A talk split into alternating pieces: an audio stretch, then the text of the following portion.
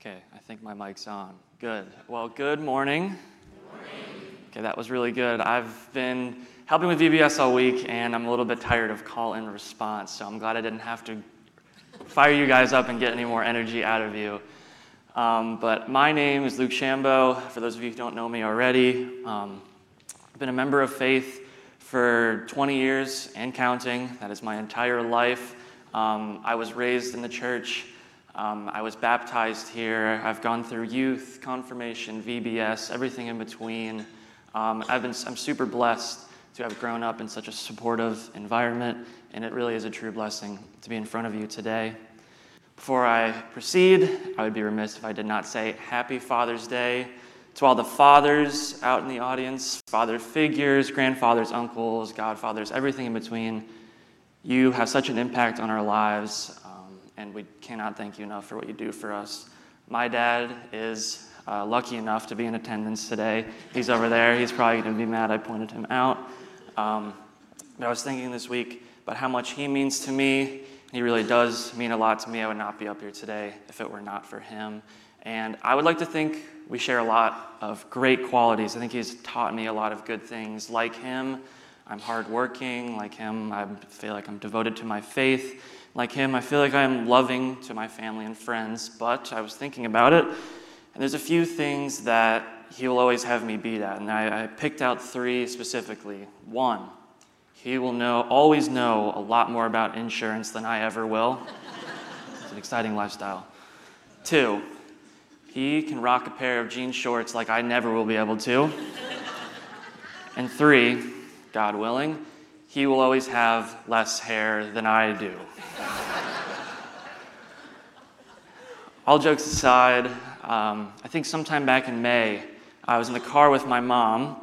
Um, she's picking me up from school down in college, and she said, So there's this date in June, and Pastor Andy's going to be gone, and uh, Jeff will be preaching in traditional. I said, well, What else do you have for me? She said, Well, we think you should do it. And for some reason, I jumped at the opportunity, uh, didn't put much thought into it. I think maybe a week or two later, it hit me that I actually have to prepare a lot for this. So, um, but we are going to be continuing with uh, the sermon series, Amazing Acts. You might be thinking to yourself, Amazing Acts? There's a lot of amazing acts in the Bible. Well, here you go Amazing Acts from the book of Acts. It's a total coincidence. Um, but the reason I really like the book of Acts is not because of all the amazing things that happen during that book, but it's because of the time that it falls in, in terms of biblical history and how the Bible proceeds. This is everything that happens immediately following the death and the resurrection of Jesus. And it was such a crucial time in the life of the early church. And so I have a quote, and it's not from C.S. Lewis, like Jeff usually does, but it's from everybody's favorite playwright, William Shakespeare. And one time in a monologue, he once said, All the world's a stage, and the men and women are merely players. And I have to imagine this is something, somewhat of what the disciples would have felt. Everything was laid out for them. Jesus gave them the Great Commission. He said, Spread my message to the ends of the earth. And it was up to them. They had everything to gain and nothing to lose. That's quite a special feeling. So I'm going to be reading today from Acts chapter 9, verses 10 through 19. I'm going to be beginning with verses 10 through 14. In Damascus, there was a disciple named Ananias. The Lord called to him in a vision Ananias. Yes, Lord, he answered. The Lord told him, Go to the house of Judas on Straight Street and ask for a man from Tarsus named Saul, for he is praying. In a vision, he has seen a man named Ananias come and place his hands on him to restore his sight. Lord, Ananias answered, I have heard many reports about this man and all the harm he has done to your holy people in Jerusalem. He has come here with the authority from the chief priests to arrest all who call on your name. So at this point, many of you are probably familiar with the story. This is the story of Saul and Ananias, and those are really our only two players in the story. We're going to keep it simple today. Um, Saul and Ananias two people known for very, very different things. What's interesting is the Bible doesn't say much at all about Ananias. We get this passage here, these, these nine or ten verses, and we get a recount of the story from Paul himself in Acts chapter 22. But that's all Ananias is mentioned as. So, in modern days, some regard him as a disciple, some regard him as a prophet, some regard him as both. But either way, we tend to mention him in a positive light. He tends to be a quote unquote good guy. Saul, not so much. Saul, we think of in a very negative light. Saul was somebody who went around arresting Christians, putting people in prison, murdering Christians, um, terrible, terrible things. He was the direct opposition to Jesus. I mean, if you could have total enemies, this is what they were to each other. It's like the Cincinnati Reds versus their dysfunctional ownership. I mean, it was that's that type of relationship. So it wasn't good. But we all know how the story ends. We know Saul becomes Paul, who's one of the most influential, influential figures of the early church. And the story is so valuable because it bridges the gap. It gives us the only insight into how he goes from worst to first, so to speak. Um, something else is interesting from this passage to start is that Ananias does not jump at this chance right away to answer the Lord's call. And obviously, that's probably for good reason. If God came to you in your dreams tonight and God spoke to you and said, I need you to approach this person, the worst of the worst person, you would have doubts as well. But that's what's so perfect about the Bible because the Bible is filled from start to finish with examples of imperfect people, imperfect people that can still do God's work. And so we hold these biblical figures like Ananias in such high regard, but we oftentimes forget their up and ups and downs. But in a way that's taught, it's innate. we we're taught from an early age to generalize. We generalize good and bad. Do this, don't do this. I know my parents hammered that into my mind from an early age the goods and the bads. The goods, do your homework, go to school. The bads, fail tests and go outside when you get home. The goods, eating healthy for breakfast. The bads, eating ice cream for breakfast, which I do too much now. But it's things like that. But the problem is, if we generalize too much, if we were to generalize about the people in a story, we're going to miss out on their journeys and we're going to miss out on the complete story and what they have to offer. So just keep that in your back of your head. We'll revisit in a bit. I'm going to move on to verses 15 through 19. But the Lord said to Ananias, Go. This, is, this man is my chosen instrument to proclaim my name to the Gentiles and their kings and to the people of Israel. I will show him how much he must suffer for my name. Then Ananias went to the house and entered it. Placing his hands on Saul, he said, Brother Saul, the Lord Jesus, who appeared to you on the road as you were coming here, has sent me so that you may see again and be filled with the Holy Spirit. Immediately, something like scales fell from Saul's eyes, and he could see again. He got up and was baptized. After taking some food, he regained his strength. So that's it. That's a miracle. Let's just, let's just take a second to realize how miraculous that is. Someone who was the worst of the worst was sent a help and was saved and was baptized and regained strength. And we know what Paul went on to do, and we know how important he was something interesting that the Lord does here, and something that can provide us a lot of strength and encouragement, is that the Lord does not move on from Ananias. When Ananias has doubt, the Lord does not say next and choose the next person in line. He doesn't take the next disciple out of the lot. He says no. He doubles down on his intentions and he tells Ananias simply, go. And he tells him why. And that's so important because Ananias was confident enough to enter discourse with the Lord. The Lord answered him, and Ananias answered that call. And what's interesting is nowhere in this passage does it say Ananias is special. Nowhere does he said he was some chosen figure, that he needed to be the one to do this. No.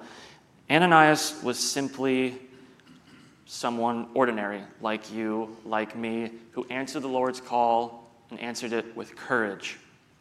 And that's what's important. So undoubtedly, this was a success. He answered the call, he helped, he helped Saul, and we know that the story ends great.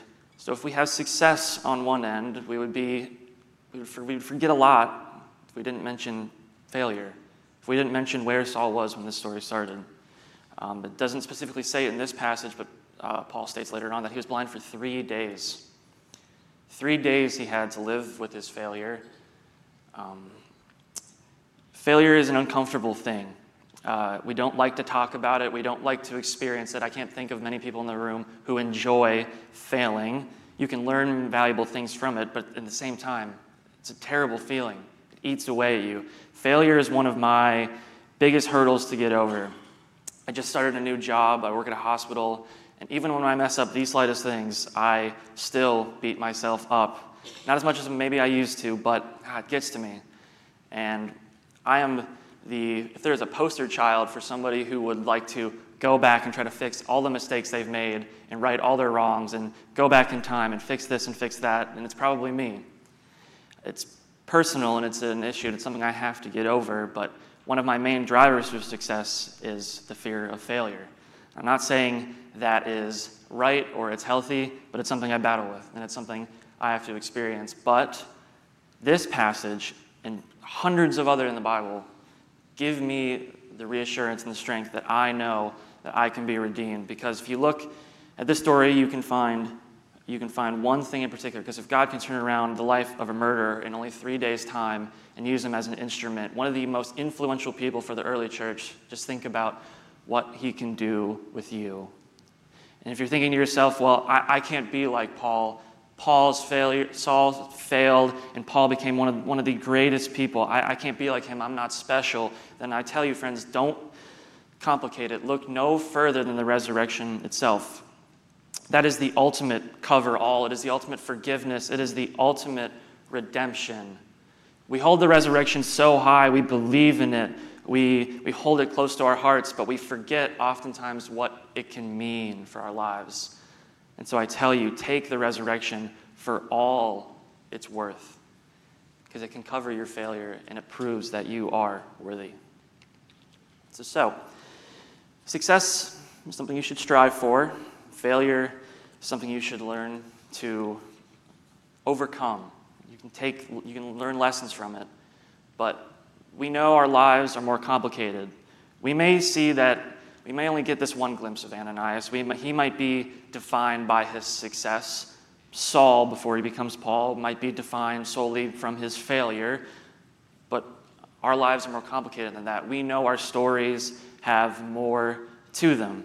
And so, where does that leave us? Something I like to call the time in between. It's the time that where we live our day to day lives. Because I'm sorry to tell you, but you're not going to be breaking the glass ceiling every day. You're not going to have these tremendous successes every day of your life, and you're not going to hit rock bottom every day either. So, where are you living in between? You may define yourself by your success or failures. Some people you interact with might remember you by that, but it's the time in between where you live that's what matters most. And I'm talking about the experiences it's the people who help you along the way. It's the people who hurt you. It's the people who guide you. It's the people who bring you closer to God. And it's the people who try to push you away from God. So just try and think about this for a minute. Saul was blind for three days. He was alone. He was in the dark. He was not, didn't know how long he would be waiting for help. That was his time in between. He had to live with his failure. I imagine he did some listening to the Lord to see if he would talk, to see if he would send him help. We know how the story ends. We know that he did send help.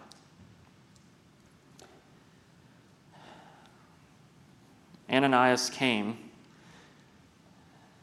Sorry, I just lost my train of thought, but I'm going to move on. Ananias showed up for Saul and redeemed him. And God includes these stories of failure and redemption intentionally. It's no accident that these stories end this way. What I mean by that is can you imagine if we only remembered Saul from his worst failures and only remembered Paul as the biblical legend and giant that he is? We would miss this story. The story wouldn't exist. We would miss the transition. We'd probably be really confused on how this guy became so great. But that's what's so valuable about the time in between. It's the time where we learn lessons. It bridges the gap between the best and the worst. And it's where we live most of our lives. And think about it if we were to ignore the stories and the journeys of other biblical characters as well, there would probably be a lot of missing pages from the Bible. We probably wouldn't learn nearly as much. We would miss out on so much that God has for us. And so I say to you if all we do is sit and wait. either for the next failure or the next best success. We're going to miss so much that God has in store for us. So, if I had to give you my best piece of advice, I would say just to appreciate the uncertainty. Because to be honest, none of us in this room know when our next best thing or our next worst thing is around the corner. Only God knows that. But in the meantime, in the time in between, the best thing you can do is listen. You can listen for God's call. You can listen like Ananias did. Ananias, like I said earlier, was not special. He simply listened. He was prepared. He was ready for his moment. He was ready for his success. And you can do that too. A lot of things in the Bible aren't quite black and white. There's a lot of interpretations for a lot of these stories and what God means and the words that people speak, but I know one thing is crystal clear God will deliver for you as long as you listen and you learn and you value that time in between. I'd like to finish up with a quote, again, not from C.S. Lewis. It's a quote from, in my opinion, the greatest musical act of all time singer, songwriter, amazing guitar player. He goes by the name of John Mayer. I don't know if some of you have heard of him. He's amazing. He once said, Someday everything will make perfect sense. So for now, laugh at the confusion, smile through the tears, be strong, and keep reminding yourself that everything happens for a reason. Everything happens for a reason for you, and God will show up during your time in between. Thanks be to God.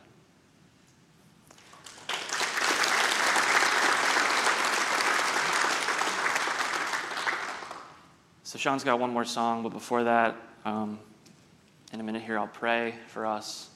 Um, I would just like to thank this church for the opportunity that I've been given to share these words. Um, this place has a special feeling. Um, these walls, I've seen a lot of them, and this place, just there's no place like home. I love being here, and I love speaking here. And thank you to all of you who have supported me over the years. Um, in Acts chapter 22, Paul is retelling this story. Um, he mentions something that Ananias says that isn't mentioned in the passage I read today. Ananias says, and this is verbatim, What are you waiting for? Get up, be baptized, and go. So I ask you, what are you waiting for? Listen to the call and be blessed. Will you pray with me? Lord, I'd like to thank you for bringing us all together today, for giving me this opportunity and blessing me with these words. Um, I'm so lucky to have grown up in this environment and have so many supportive people in the audience today. Um, thank you so much for this story of Saul and Ananias. Thank you so much for giving us a glimpse of someone's time in between and what it can mean for us and how we can answer your call. Lord, I would ask us, I would ask everyone in this room to go today and listen to you during that time in between, between their success and their failures, to learn and to listen, to be ready for when you call upon them. To bless everyone with safety and health as they leave here today. In your name we pray. Amen.